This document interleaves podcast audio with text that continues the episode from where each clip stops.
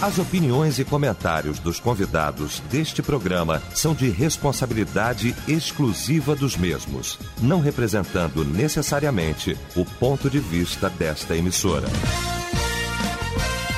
A partir de agora, Debate Melodia. Para um planeta de audiência, a partir de agora então começa o nosso debate, o Debate Melodia nesta manhã de terça-feira, hoje 23 de novembro de 2021. Bom saber que você está ligado aqui com a gente e a partir de agora vai efetivamente externar sua opinião, participar do nosso debate nesta manhã. Aliás, estou contando com você aqui através do nosso site, o site da Melodia, melodia.com.br, através do nosso WhatsApp também, aqui no 9990 25097. Pesquisa do. Pois é, hoje a pesquisa perguntando: você tem cuidado da saúde de seus filhos como deve? Pois é, esse é o tema de hoje aqui da nossa pesquisa do dia. É o destaque do nosso debate nesta manhã. Quando a Melodia tem a honra, o prazer de receber para a gente discutir aqui este assunto, o pastor Pedrão, da Comunidade Batista do Rio, na Barra da Tijuca, o doutor Vander Rodrigues, médico psiquiatra, e o doutor José Henrique Erdi Leão, pediatra, participando também com a gente nesta manhã aqui do nosso debate. Nós vamos começar então esse nosso debate orando e o pastor Pedrão vai estar orando abrindo esse nosso debate. Obrigado, Senhor, pela oportunidade de estarmos aqui reunidos em teu nome, para sermos instrumentos teus usados por ti, a fim de esclarecer a dúvida que paira no coração de cada um dos nossos ouvintes. Pedimos que tu dê porção dobrada da tua unção ao teu servo, pastor Eliel do Carmo, bem como a cada debatedor aqui, que nós tão somente sejamos portadores da tua voz. Usa-nos segundo a tua vontade, eu oro em nome de Jesus. Amém. Debate Melodia. Pois é, hoje, dia 23 de novembro, pelo calendário, é o Dia Nacional de Combate ao Câncer Infantil. Nós aproveitamos essa data para a gente poder falar e ampliar ainda mais essa questão do cuidado, porque a gente tem recebido tantas informações e, sobretudo, isso é muito patente aos nossos olhos a questão da alimentação, né? não só dos adultos, mas principalmente das crianças. Campanhas e mais campanhas para reduzir açúcar, campanhas e mais campanhas para se reduzir nos alimentos aí a tantos tantos corantes, é, açúcar, sal, enfim, uma complexidade terrível. Por isso que nós vamos ampliar aqui nesta manhã essa questão no Dia Nacional de Combate ao Câncer Infantil. Tem aumentado muito também a questão de crianças pré-diabéticas e diabéticas. A gente fica achando que é só adulto ou idoso que tem, mas o número tem aumentado muito.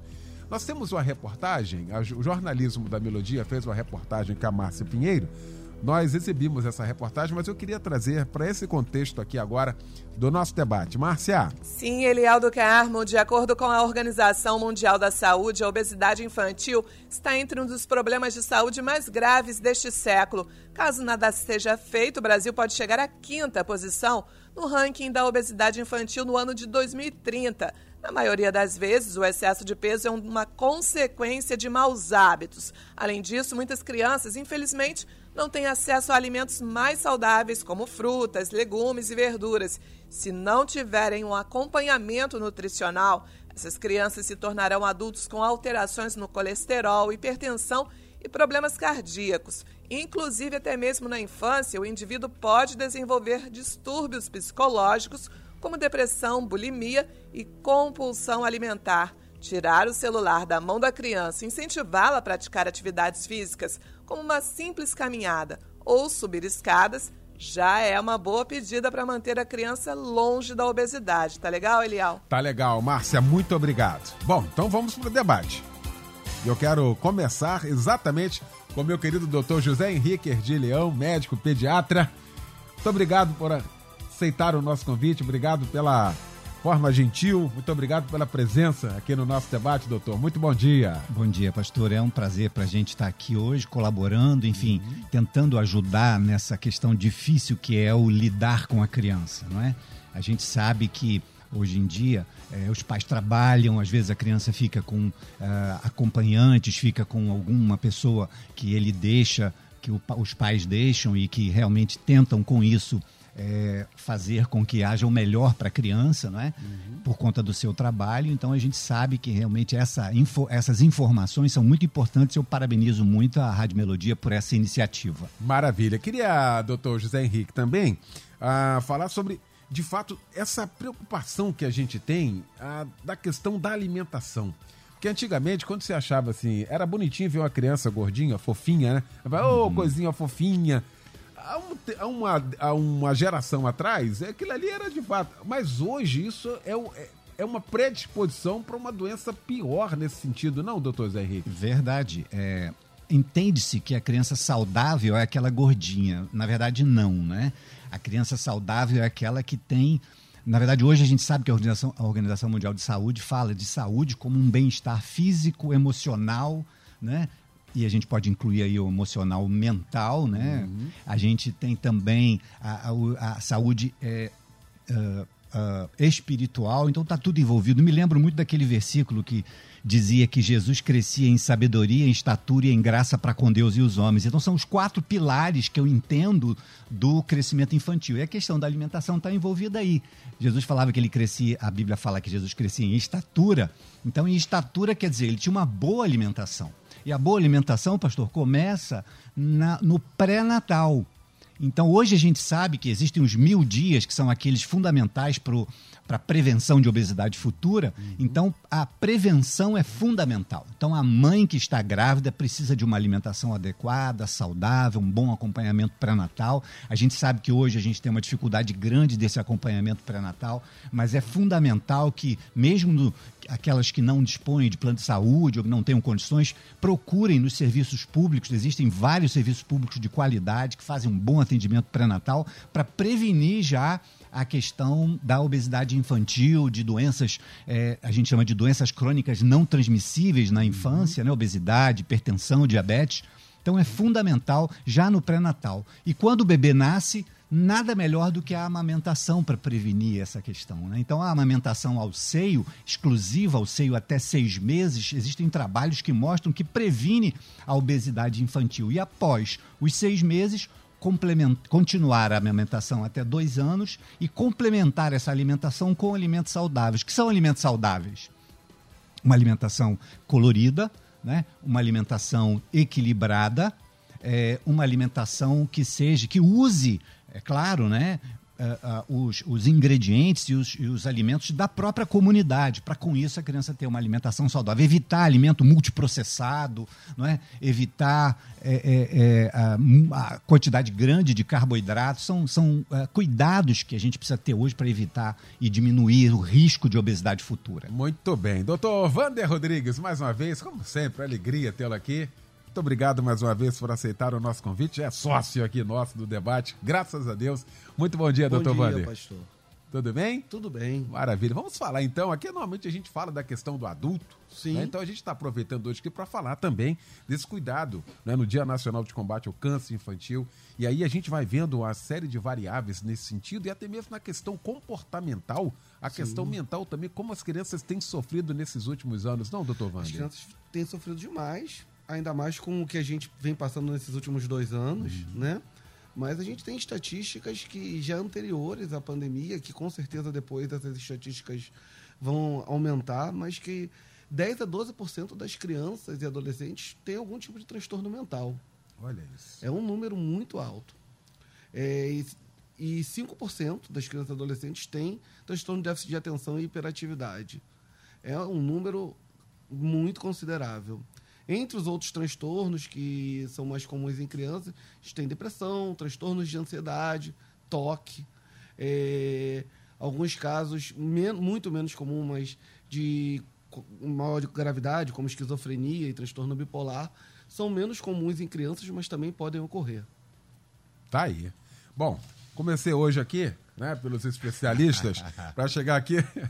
porque a gente tem a ideia, e a gente sempre discute isso aqui, porque a saúde é um todo, né? A saúde é um todo. Não tem, não tem como essa, essa parte aqui a gente a, a, é, cuida, dessa aqui a gente deixa. Não, é um todo. Saúde é tudo isso, né? E tem também a questão, o doutor uh, José Henrique falou aqui da questão espiritual, né? Pastor Pedrão, meu irmão querido, bom tê-lo aqui, bom dia. Bom demais, Eliel, tá aqui com cada um de vocês. E sem dúvida, né? A gente precisa é, alinhar né, a nossa, nossa forma de ser pai. O problema é que ninguém aprende a ser pai, a pessoa aprende no tapa e vai tentando, ou seja, é o papai Google, né?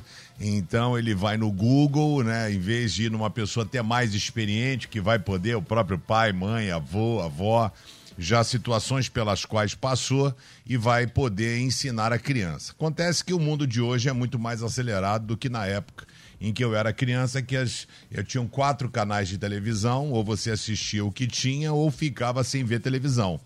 Então você era obrigado a jogar bola, você era obrigado a soltar pipa, você era obrigado a jogar bolinha de gude, porque passava lá, é, sei lá, Ana Maria Braga da época, não é isso? Então você tinha o Bozo, você tinha não sei o que ali que passava, você assistia aquilo, acabou aquilo, acabou a televisão, não era mais das crianças, era dos adultos, né? Então é, esse é o grande, é o grande, é um grande diferencial. Então os pais é, estão terceirizando a educação dos seus filhos.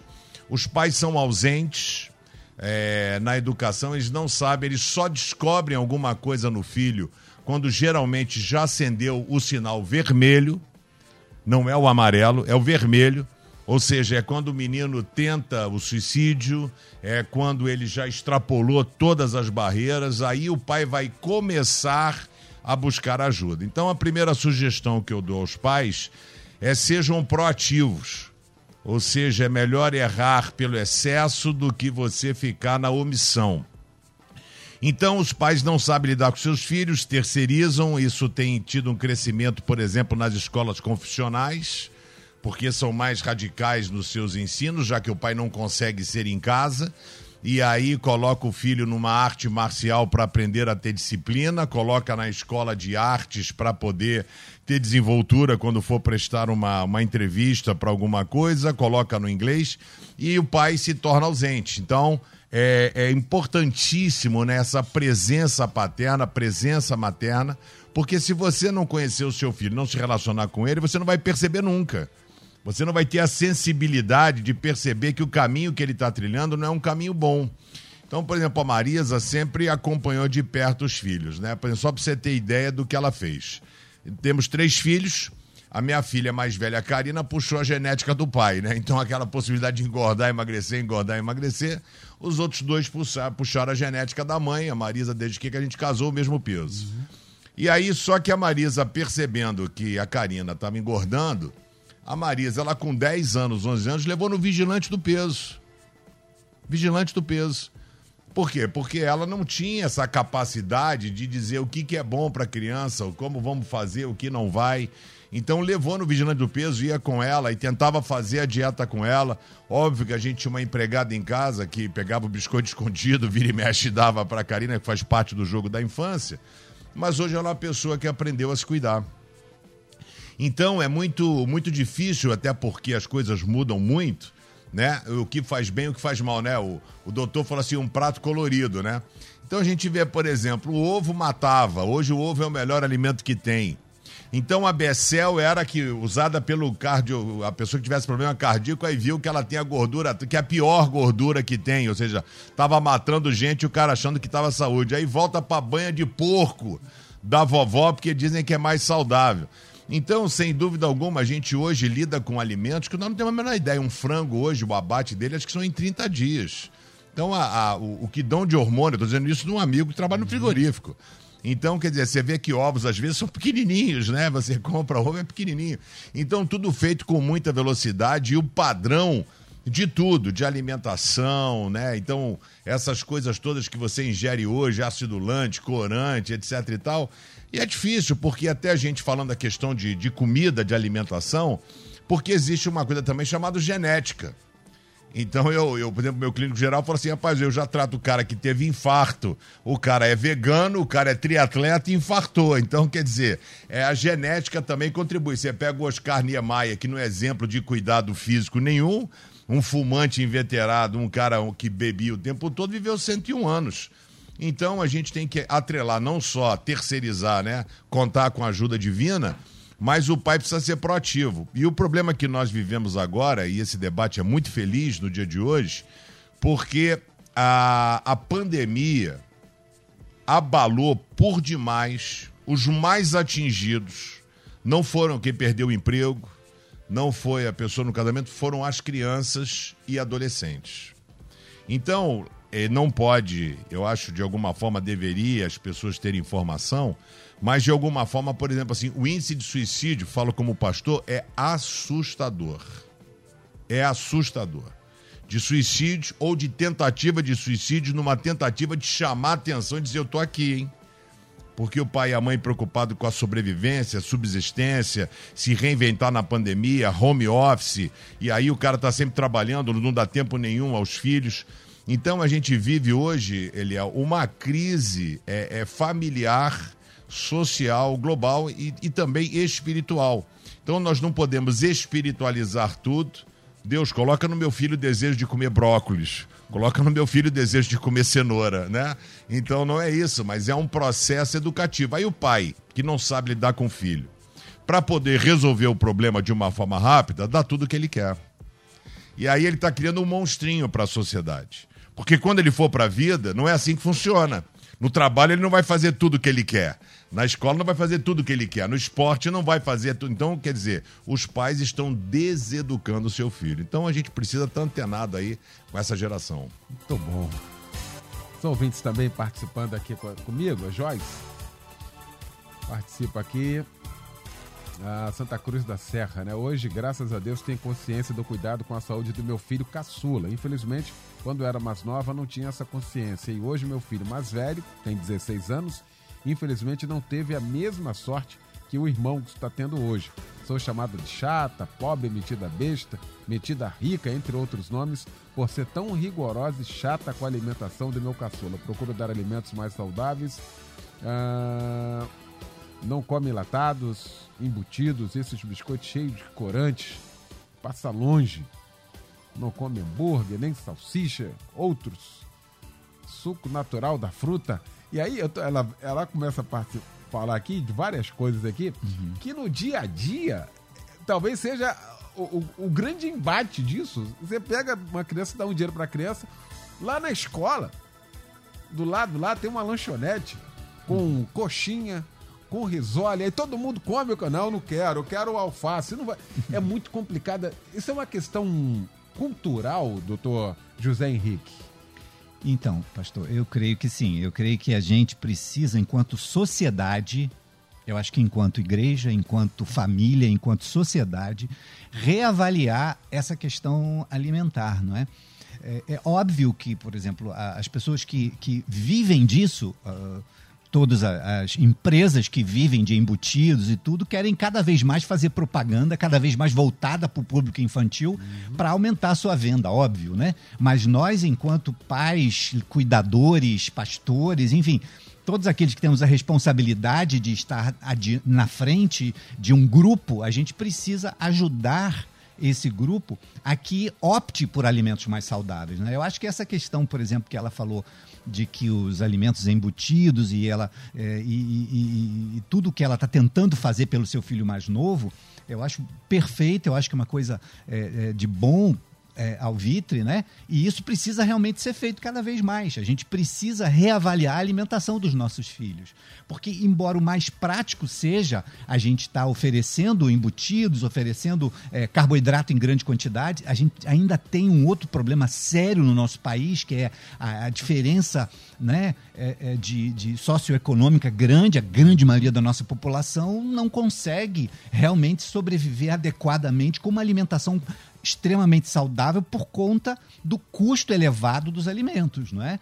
Mas assim, dentro do, da, da, sua, da sua realidade, escolher os alimentos mais saudáveis possível é fundamental. Então, realmente, as verduras, os legumes. O que fazer com essa escolinha, então, que tem essa escola ou essa, esse, essa, essa vendinha ou essa cantina que tem alimentos que não são saudáveis. Os pais se organizarem e pedir para a escola não ter isso dentro da escola. Porque se tiver, o menino vai comprar, não é? E é, a fomentar a levar alimentos saudáveis, um sanduichinho mais saudável, né? O senhor falou aí em suco, quer dizer, é uma coisa interessante hoje que a gente sabe o suco de fruta não é mais saudável, né? Porque a gente faz um pico de frutose. Então tudo isso a gente tem que lidar com isso, né? As informações novas que chegam, né? As informações às vezes deturpadas da nossa grande internet, que é assim, eu acho que a internet foi uma revolução maravilhosa, a gente tem uma quantidade grande, imensurável de, de informações, mas chegam chegam coisas boas chegam coisas ruins. Então é preciso a gente é. filtrar. Mas assim, hoje a gente sabe que o suco já não é mais tão saudável pelo pico de frutose. Você ingerir um alimento é uma coisa até simples de se raciocinar. Você quando toma um copo de suco de laranja, duas, três laranjas, não é o mesmo tempo que você faz quando você ingere duas, três laranjas, né? Duas, três laranjas você demora muito mais, você ingere fibra, então isso diminui a absorção, vai absorvendo aos poucos, enquanto que o suco é rapidamente.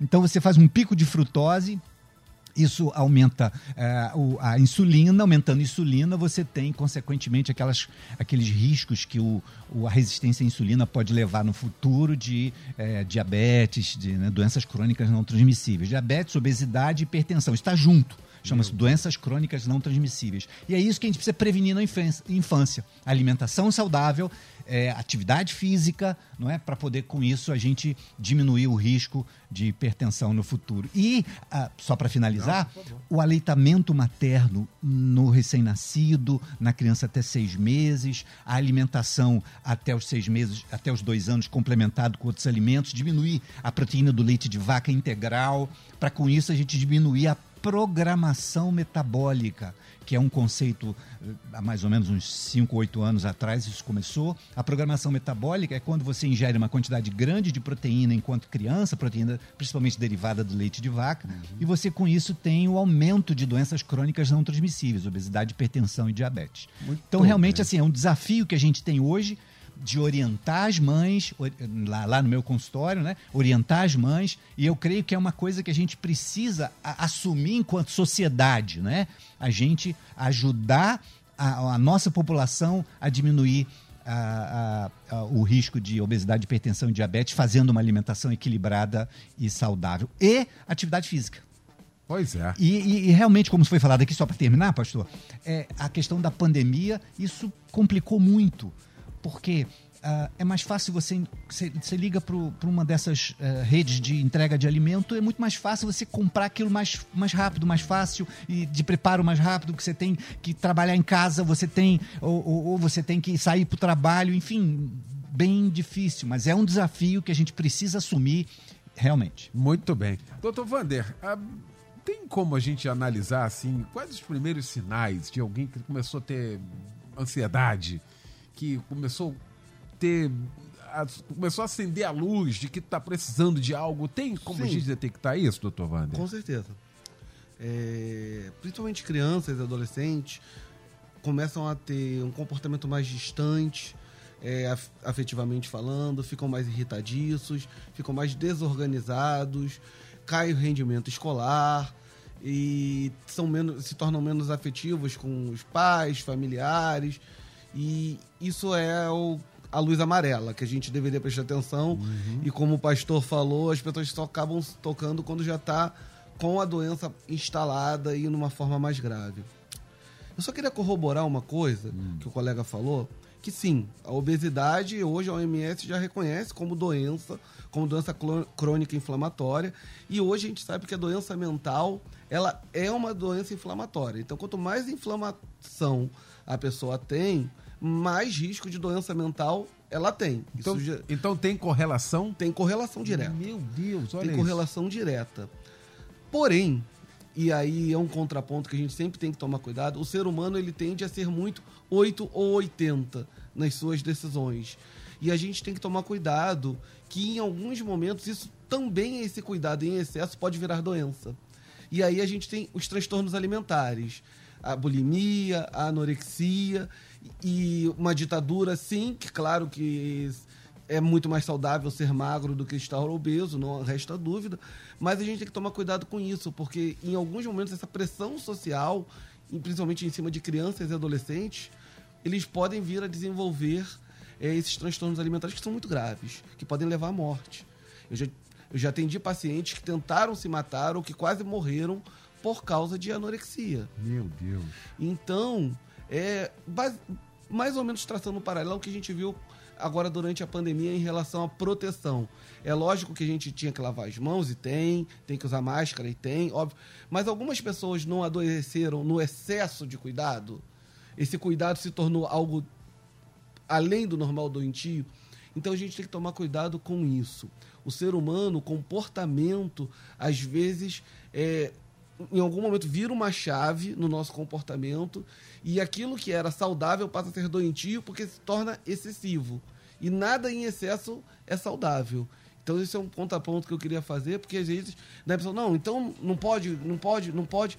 Mas assim, já tive pacientes é, de ter que internar por causa de transtorno alimentar, por causa de desnutrição severa, distúrbio hidroeletrolítico, casos muito sérios.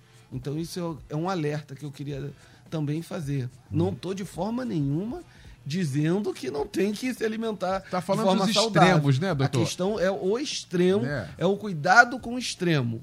O extremo nunca é saudável. Seja o extremo para alimentação desregrada, seja o extremo de regra. Muito bom, muito bom.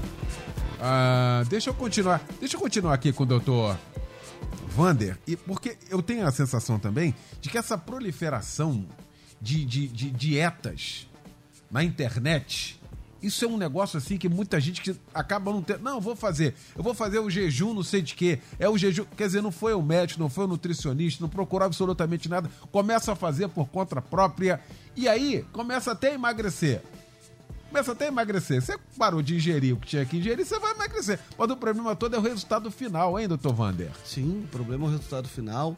O problema é o que a pessoa aspira, porque a gente sabe que existe o IMC, né, que é o índice de massa corporal, uhum. existem níveis que são considerados saudáveis níveis que são considerados acima do que é considerado do doenta, doença por estar acima, mas também existem os níveis que estão abaixo, que também são considerados doença. IMC muito baixo, abaixo de 17, 18, já é um IMC muito pouco saudável, IMC de doença. É, e só para finalizar, uma coisa que o pastor falou e é super importante em relação à questão do suicídio, é, a, a, faixa etária de maior risco de suicídio é a faixa etária entre 15 e 25 anos. Olha isso. É a faixa etária que está em maior risco de tentar suicídio. Então, fica claro que a gente tem que tomar muito cuidado, principalmente com os adolescentes, na questão do suicídio. Muito bem. Fazer o seguinte aqui, vou, deixa, deixa eu ir para o intervalo. Em um minuto a gente volta com a segunda parte, então, do nosso debate. Eu estou te aguardando aqui. Estamos apresentando Debate Melodia. Pois é, já de volta com a segunda parte do nosso debate nesta manhã. Você tem cuidado da saúde de seus filhos como deve? Pois é, estamos discutindo aqui a primeira parte riquíssima. Está começando a segunda parte. Nós estamos recebendo nessa manhã o Dr. José Henrique de Leão, médico pediatra, também o pastor Pedrão da Comunidade Batista do Rio na Barra da Tijuca e o Dr. Vander Rodrigues, que é médico psiquiatra nós estamos falando exatamente sobre essa questão aqui de saúde. Ah, doutor José Henrique, ah, o comportamento também familiar, eu acho que dita muito isso. Acho que o fato ah, da reprodução daquilo que as crianças veem em casa, talvez isso lá na primeira infância, talvez isso fique gravado. Uma família que não se alimenta direito, até tem a possibilidade disso, mas uma família que não consome, por exemplo, legumes, e eu conheço várias Uhum. Não, que não entra salada. Quer dizer, aí lá na primeira infância, não é acostumado com isso. Não tem como reproduzir de forma diferente, a não ser que tome um choque. Olha que negócio complexo, o núcleo familiar, como isso é importante, não, doutor? Sim, fundamental, pastor. É fundamental que a gente é, é, crie né, a, hábitos saudáveis, né? É, o doutor Wander falou uma coisa muito interessante, dizendo que é, a gente tem que ter cuidado com o extremo. É verdade.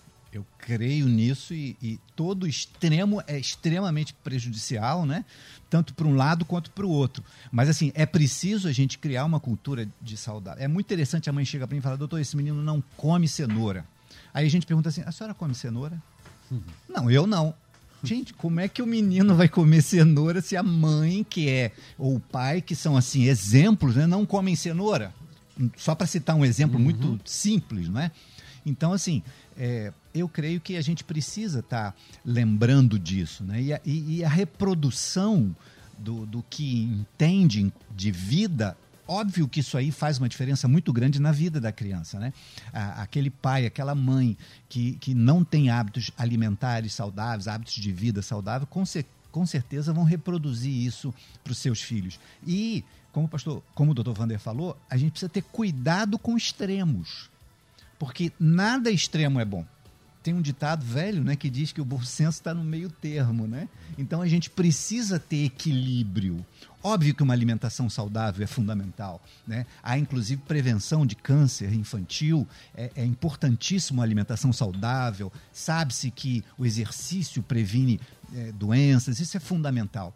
A gente hoje está limitado, por exemplo, a gente tem uma questão na nossa cidade de uma violência muito grande nas comunidades, né? Eu imagino que as pessoas passam lá com as dificuldades, por exemplo, para você ter uma boa alimentação, para você ter um exercício saudável, né? É, uma vida saudável. Imagina a toxicidade que vive uma pessoa, né? às vezes cercada por, por, por violência. Então a gente ainda tem essa questão que, que dificulta muito para aqueles pais fazerem uma vida, é, cultivarem uma vida saudável, não é?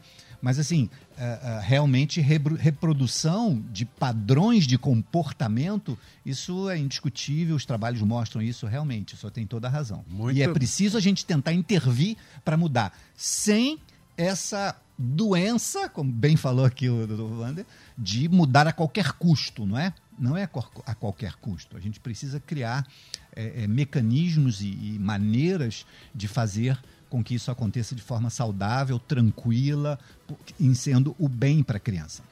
Antigamente, obesidade é, até hoje a gente dá em conta a questão de bullying, né? Mas hoje a gente precisa encarar a, a, a prevenção como mais importante e é, como o senhor falou aqui, às vezes a pessoa vê na internet dietas, isso não é o ideal, né? Você precisa ir num profissional e às vezes vários profissionais. Às vezes o, o, profissional médico, seja o pediatra, o clínico, o cardiologista, o endocrinologista, o profissional nu, da, da, nutrição, nutricionista, às vezes o profissional é, é, da, da, da, saúde mental, psicólogo, tal, às vezes o psiquiatra, quando há necessidade de intervenção medicamentosa, e o profissional também, às vezes a fono, às vezes a criança tem dificuldade de manipular o alimento, então a fono ajuda. Então, hoje, a alimentação é uma questão multiprofissional. Muito bem. Pastor Pedrão, ah, você estava falando aí, e, a, e eu lembro disso, a gente tinha. A questão da tecnologia, que chegou agora e explodiu, não é? Ah, tem tomado lugar exatamente disso. É muito jogo. E, aliás, eu não sei se já tem, se já é doença isso, mas várias pessoas, adolescentes e jovens internados por causa da questão do jogo, compulsivo. Ele ficou compulsivo ali. Ele não joga uma bola, ele não joga um vôlei, ele não corre, ele não, ele não, não brinca de pique. Tudo aquilo que a gente fazia. A gente até poderia comer mal, porque a gente não tinha como comprar, né? Às vezes para colocar. Mas a gente queimava tudo isso no meio da rua, corria o tempo todo, chegava em casa. Hoje não tem mais. O playground de hoje de, de, de, de, de, de condomínio é vazio. Não sei por a, a experiência de vocês. Muito complicado isso, pastor Pedrão. Até numa festa de criança, onde todo mundo ficava naquele cantinho lá brincando, hoje está todo mundo sentado, meio cabisbaixo brincando. Como é que é isso, Pedrão? É, a gente, a gente nota que não são só as crianças, né? Tira o celular seu dois dias, você enlouquece, né? Porque as pessoas não ligam mais para você. Você é obrigado a, a ver os recados, porque a pessoa manda um recado fazendo uma pergunta e você está trabalhando, está produzindo, está fazendo alguma coisa, e a pessoa vem cheia de interrogação, tipo botando a faca no peito, Isso e aí, é não vai me respondem. Eu não sou obrigado a ficar olhando essa porqueira o tempo todo, né? Então a gente se tornou refém escravo. Então, por exemplo, assim, é óbvio que, por exemplo, o celular, aí então os médicos, né, o pediatra aqui é, e o psicólogo, é, ativou muito mais o cérebro das crianças porque elas passaram a fazer movimentos muito cedo que elas não faziam. Então, por exemplo, o meu neto de dois anos pega o celular e desliza aqui e escolhe o vídeo que quer. Isso é um movimento que não existia para criança há 10 anos atrás. Isso ela está ativando uma parte do cérebro que vai ser benéfica. Acontece que o avanço da ciência e tecnologia está de tal forma que as crianças até 7, 8 anos vão trabalhar, é 86% delas vão trabalhar em profissão que não existe. Então, os negócios de engenheiro, advogado, entendeu? Quer dizer, vai ser um negócio que daqui a pouco vai ser tudo tão digital, tão coisa que você já entra com o processo, já faz. Então, ah, Eliel, são situações que os pais não estão preparados. O que precisa ter, de fato, é o que a Bíblia chama de equilíbrio, né? Que Eclesiastes 3 vai dizer que há tempo para tudo. Então a criança pode mexer no celular? Pode e deve. Senão ela vai ser um ET na sociedade. Então a mesma coisa, a criança vai numa festa e vai comer o quê? A mãe vai levar rabanete, vai levar brócolis e cenoura. E a outra garotada vai estar comendo leite condensado, coxinha, brigadeiro. É óbvio que não. Então aí tem dia, vai na festa, vai na festa, vai no coisa, vai no coisa. Então essa essa preocupação dessa busca por, pelo equilíbrio. Só que as pessoas hoje são de extremos. Por exemplo, o mundo hoje ele é preto e branco. O mundo hoje não é mais colorido, só você vê a polarização política, é nós e eles. Então, família não fala mais com outra. Então, quer dizer, acabou, o mundo não é mais colorido. Ele não é colorido dentro de casa também. Porque o pai também está fazendo preto e branco. Ou você vai comer cenoura e rabanete, ou você então come o que você quiser. Também não é assim. Então, é, é, aquele, até na própria nutrição, há o que eles chamam do dia do lixo né? Ou seja, onde você vai comer aquelas coisas que te dão prazer. Porque a comida também, a gente não pode dizer que é um momento de prazer. Amigo, fala para mim aqui, vocês que são aqui médicos, doutor e não sei o quê. Você botar um leite condensado na boca, um pavê de, de bombom, de sonho de valsa, rapaz, dá alegria, o coração bate feliz, né? Uma picanha, você corta aquele negócio, bota na boca, é uma delícia. Então também não pode viver uma vida privada. Eu me lembro que eu fui com um gordinho uma vez, né? Um vendedor meu, nós fomos, vamos no macrobiótico. Então, macrobiótico, você olhava a cara do pessoal comendo, né? Aí mastigando 86 vezes, aquele silêncio no restaurante, aquela concentração e pá. Aí depois nós fomos na churrascaria. Chegou o gritando: Fala, Zé! E aí, Fulano? Aqui, parece a diferença, né? Então é óbvio que a gente precisa, a vida não é de extremos. Então, como o pai não sabe lidar e não tem pulso para poder educar o filho, agora não vai mexer no celular. Agora não vai comer não sei o quê. Agora não vai tomar refrigerante. Mas essa disciplina, isso, ele é o que as pessoas não conseguem. Porque como não conseguem lidar com o, o, o, o chorar do filho, ah, mas então tá, tá, tá, tá, então toma aqui. E aí faz a vontade, a criança sabe que domina o pai, sabe que faz dele de gato sapato, e aí, no final das contas, o que acontece? Na realidade, aliás, é que estão criando monstrinhos para a sociedade. As crianças estão crescendo, é, os pais perdem o controle, não conseguem educar os seus filhos, não conseguem educar, por quê? Porque não conhecem os seus filhos. Pai, você sabe qual é o tamanho do pé do seu filho? Se você tivesse que comprar um sapato para ele agora, você sabe quanto ele calça? Você sabe qual é o número da. Então não sabe. Então, ou seja, é, o filho é um, é um objeto estranho que você tem dentro de casa. E aí depois fala, mas não sei aonde eu errei. Errou por não ser presente. Presente não é tempo, é qualidade de tempo. Então não é que eu tenho que ficar 20 horas. Não, você que fique 20 minutos. Mas fique 20 minutos só para ele. Senta, joga, brinca, deixa o celular de lado, o seu e o dele. E aí seja intenso com seu filho nesse sentido. Então aí você vai conhecer, perceber, então você olhou que ele está triste, olhou que ele está um pouco diferente. Então o que está acontecendo? Só que a maioria dos pais não funcionam deste jeito e custam a perceber os sinais que os filhos emitem de tipo assim, me ajuda, eu estou precisando de ajuda. Eles avisam. O pai é que está desligado, desconectado e não tem sensibilidade para perceber. Muito bem. Doutor Vander, ah, já falei aqui dessa questão do peso cultural que isso acaba acarretando, né? a reprodução dos pais.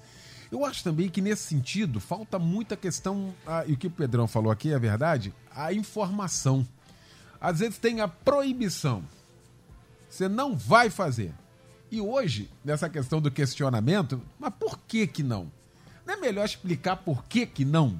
Porque a gente, às vezes a gente acha, ou, ou, ou a gente minimiza muito a questão da inteligência dos filhos, ou a gente acha que eles são uns robôs, eles estão aí antenados. É a questão do por que não. Qual o resultado daquilo? O que, que aquilo vai provocar? Esse seria um meio da gente poder a, a, a, é, trazer essa informação, doutor? Com certeza, com certeza, pastor. É, a gente tem que, logicamente, os pais, ao educarem os filhos, tem que ter um diálogo, tem que ter um comportamento aberto. E também, em alguns momentos, os pais também têm que falar assim, não, porque eu não quero. São as duas coisas. Eu concordo totalmente com o pastor Pedrão, que ele falou em relação a essa questão dos pais substituírem a educação por presentes, por, por levar no shopping, por levar no.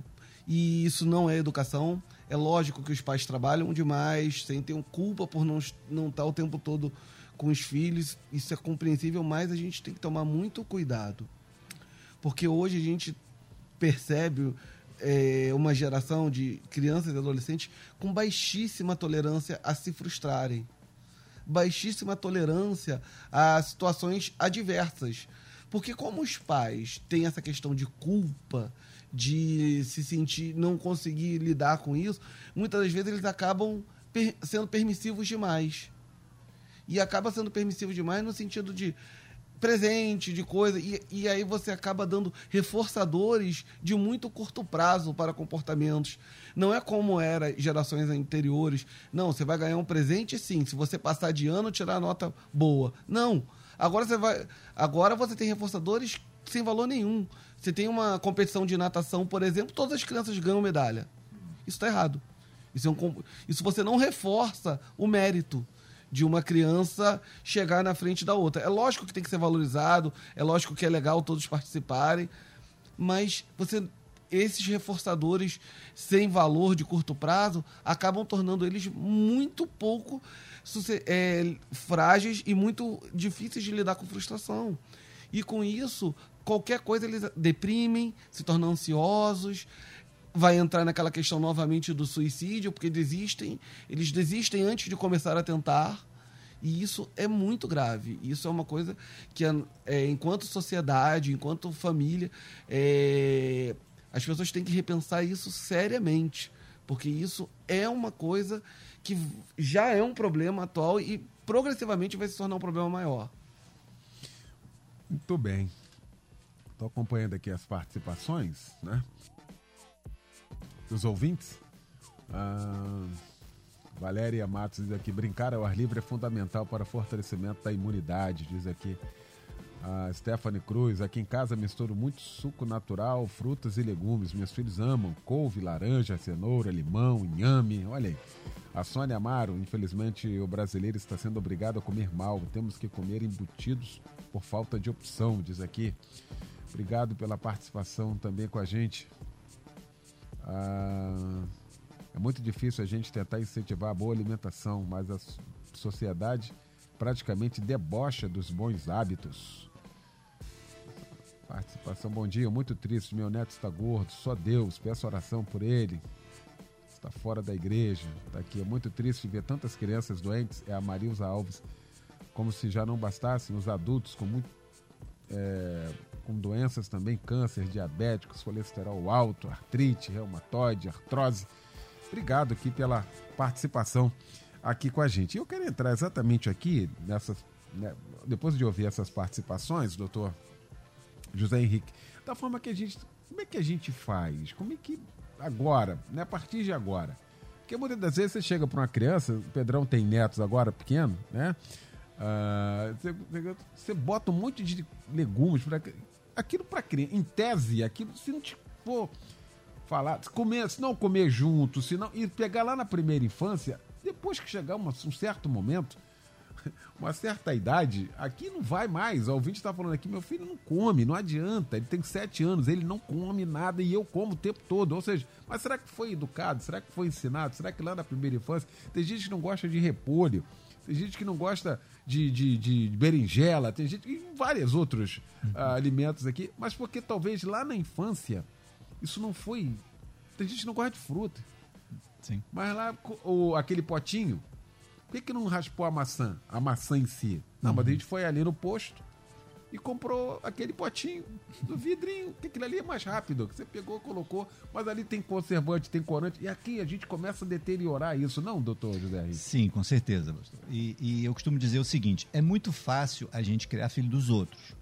Isso vocês estavam falando aí, eu estava pensando. Criar filho dos outros é a coisa melhor, melhor que tem. Eu falo isso lá no consultório. Olha, é muito fácil criar filho dos outros, porque o filho dos outros você fala as coisas. O filho de seu é o tempo É todo, verdade. então é muito difícil. É verdade. Então, doutor. criar hábitos alimentares saudáveis não é simples assim como a gente fala, né? É uma coisa complexa. Mas, desde a primeira infância, a gente precisa compreender algumas coisas. Primeiro, é, a criança, existem palavras que caracterizam a idade. Uma vez eu ganhei isso de um, laboratório, achei muito interessante. A primeiro, recém-nascido, a palavra que caracteriza é agasalho. O lactente, até um ano e meio, dois anos, a palavra que caracteriza é alimento. De dois até cinco, seis anos, a palavra é espaço. E depois de seis anos, a palavra é escola. Então não adianta você pegar uma criança de três anos e querer que ele coma coisa saudável. Ele está na fase de não comer, ele está na fase de brincar, correr, pular, porque é a fase do desenvolvimento é, é, de social que ele está querendo fazer. Então é preciso a gente, desde o lactente, a gente criar hábitos alimentares saudáveis. Então, aleitamento materno e começar os alimentos. E os alimentos sempre coloridos. É, existe uma, uma nova técnica de alimentação, chama BLW, né, da, da mãe deixar a criança comer o alimento com a mão. Eu confesso que eu tenho um pouquinho de dificuldade com isso, eu não sou expert em, em nutrição, mas assim, eu tenho muita dificuldade porque eu não como com a mão. Não sei se os irmãos aqui comem com a mão. Então é preciso a gente criar o hábito alimentar saudável adequado à, à minha realidade. Eu não posso pegar uma moda que não sei de onde surgiu. Por exemplo, no Senegal parece que as pessoas comem com a mão. Então lá eles comem com a mão. Que ótimo. Mas eu não como com a mão, então eu não vou deixar meu filho comer com a mão. Como assim? Então é preciso a gente criar esses hábitos. Como é que a gente faz isso desde pequenininho? A gente coloca alimento colorido, a gente coloca os alimentos separadinhos, evitar os alimentos juntos, aquela maçaroca, né? Fazer alimentos separados. E aí a criança vai tomando gosto por esse ou por aquele alimento. Evitar o carboidrato em excesso desde a primeira infância, porque o carboidrato ele produz endorfina substância do prazer. Então, se eu como carboidrato, aquilo me dá prazer. Pastor acabou de falar do leite condensado, minha boca encheu d'água, porque. não é, não, pastor? Então, realmente, assim, a gente precisa estar tá, é, é, fugindo desse, dessas armadilhas, assim, que. Porque a mídia, a, a propaganda, vai incentivar a gente a comprar as coisas que eles querem. Então, a gente precisa filtrar. Agora, é difícil, porque eu estou em casa há pouco tempo. Então, como é que eu vou criar um hábito alimentar saudável se eu não estou em casa? Então, é, não é fácil. Mas a gente precisa, enquanto sociedade, como eu já falei aqui, desculpa ser repetitivo, mas é criar, é começar. E desde pequ do pequenininho, né? A gente criar. E criar hábitos é, com alimentação colorida, como eu falei aqui já, né? Estou sendo repetitivo, mas é porque isso precisa ficar É bem verdade, marcado, com né? certeza. E aí a gente é, é, criar esses alimentos coloridos e devagarinho introduzindo na alimentação da criança pequena e quando e respeitar, por exemplo, quando a criança não quer e ter cuidado com uma coisa, porque a criança não é um adulto pequeno. Ela não pensa como a gente, não é não, eh, doutor Vander, né? Ela não é um adulto pequeno. Então, quando ela percebe que você está muito interessado com alguma coisa que ela faça, ela não faz. Porque aí você vai dar atenção, né? E aí, por exemplo, eu recomendo às mães ter cuidado com o aviãozinho, chamar o vovô, chamar o titi, olha o passarinho que vai comer a comidinha. Por quê? Porque senão a criança não come, faz um distúrbio alimentar, né? Não come para ter sua atenção. Porque o que a criança quer é amor, é afeto, é atenção, é carinho e ela precisa de proteção. Então, isso tem que estar na nossa cabeça enquanto pais e educadores, né? Nós precisamos ter isso na cabeça. Então, quando a criança está ali, tá ali comendo pouco, se você fica insistindo demais, respeita aquele momento. Por exemplo, a criança doente, doutor, meu filho está com febre, não come nada.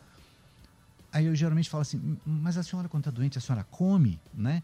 Então, a maioria de nós não. Você está nauseado. Às vezes a criança chega, doutor, esse menino vomitou quatro vezes, aí evacuou cinco e não come nada. Mas espera aí, ele não pode comer, ele está vomitando, ele está nauseado, o estômago não está digerindo adequadamente. Então é preciso a gente respeitar também naqueles momentos que a criança estiver doente essa falta de apetite. Senão você cria um distúrbio alimentar.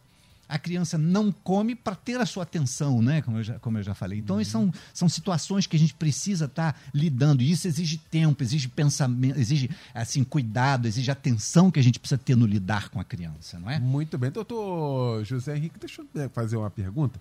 Ah, com esse avanço da tecnologia, a gente já detectou, já tem algum exame que consegue prever alguma doença que a criança teria como adolescente, adulto, teste da orelhinha, teste do pezinho, que foi um grande avanço, a gente consegue detectar por ali alguma coisa, algum distúrbio lá na frente, ou isso de fato é comportamental, isso é com o passar do tempo que vai acabar a gente chegando a essa conclusão? Não, assim, é, detectar é, distúrbio alimentar dentro do que eu tenho lido, não, estudado, não, mas assim, doenças, doenças, sim, né, o teste do pezinho são mais de 35 doenças que você tem condições de você é, conhecer que essa criança está tendo, vai ter, né, logo, uhum. logo, algum, algum problema, e aí você pode intervir, né? Por exemplo, fenilcetonúria, você já deve ter visto, na Coca-Cola está escrito, fenilcet contém fenilalanina, fenilcetonúricos, desculpa, não fiz propaganda de um, de um, de um perdão, é, na verdade, de algum, né, está é, é escrito lá, fenilcetonúrio tem, contém fenilcetonúria, é, contém fenilalanina. Então, o teste do pezinho, primeiramente, foi para investigação de fenilcetonúria, que é uma doença gravíssima, que a, a, pessoa não consegue manipular esse, esse aminoácido e, consequentemente, desenvolve retardo mental grave, crise convulsiva, enfim, é, um, é, um, é uma doença extremamente grave. O hipotiroidismo, que leva a, a retardo mental grave, né? se você previne com o teste do pezinho, você trata a doença, por exemplo, a G6PD, que é uma deficiência de uma enzima que tem na hemácia, e se você ingerir, por exemplo, alguns alimentos, você consequentemente pode ter ali é, é uma, uma anemia grave, não é? Então são, são diversas doenças que tem no teste do pezinho que você previne, né? É, é, por exemplo, a deficiência de imunidade, por exemplo, alguma doença é, é que você pode ter, que o teste do pezinho determina, que você não pode fazer nem a BCG, porque se fizer a BCG, você vai desenvolver Olha uma tuberculose grave, porque o BCG é uma, uma vacina é, é, de vírus, de bactérias inativadas. Né? Então, são várias doenças que você investiga no teste do pezinho para você investigar, né? Então é importante você estar tá fazendo uh, esses exames preventivos. Agora, nem sempre a gente não tem uh, a avaliação de qualquer doença. A gente não, não tem isso, né? Existem doenças genéticas que você pode investigar, mas uh, o custo é extremamente elevado. Os planos de saúde não cobrem, né? Recentemente, a, a aquela atriz fez a, a, retira, retira, a Angelina Jolie tirou a, a mama porque ela ia desenvolver câncer de mama, porque ela tem um gene. Existem algumas leucemias que têm genes, né? Mas assim, é impossível a gente fazer esse exame no dia a dia. Então, no geral, a prevenção fazer o que tem que ser feito. Prevenção é aqueles exames que são possíveis ser feitos, uhum. por exemplo, o teste do pezinho e outros, assim, prevenção é, a boa alimentação, atividade física, vida saudável, ar livre, brincar, sorrir, né? A gente precisa sorrir mais, eu acho que a gente verdade. tem sorrido pouco, né? Verdade, verdade. Mas com, com dificuldade, como a gente tem tido agora, essa, essa, essa é, é, pandemia, né, fez a gente ver que a gente precisa sorrir mais, né? A gente precisa contar mais piada legal em casa, a gente precisa fazer joguinho, desligar um pouco a televisão, né? E, e ficar junto jogando joguinhos. Eu acho que isso é melhora da, da qualidade de vida. Nós precisamos reolhar, olhar para dentro da família agora, eu acho. Maravilha. Bom, estamos fechando o nosso debate hoje. Aliás, uma reflexão para todos nós, né? O debate hoje, para todos nós. Quero agradecer essa mesa maravilhosa que se formou para a gente tratar deste assunto aqui. Meu querido Dr. Vander Rodrigues, médico psiquiatra. Dr. Vander, muito obrigado mais uma vez pela obrigado. participação aqui com a gente. O que, que fica então? Qual a sua última mensagem, doutor? A última mensagem eu vou fazer o mesmo apelo que eu já fiz das outras vezes, só que dessa vez para os pais. Reconhecer que quando seus filhos é, apresentam algum comportamento alterado, apresentam algum sinal de que tem algum transtorno mental, não é nenhuma vergonha pedir ajuda, não é falta de Deus no coração, não é porque alguém falou mal do seu filho, nada disso.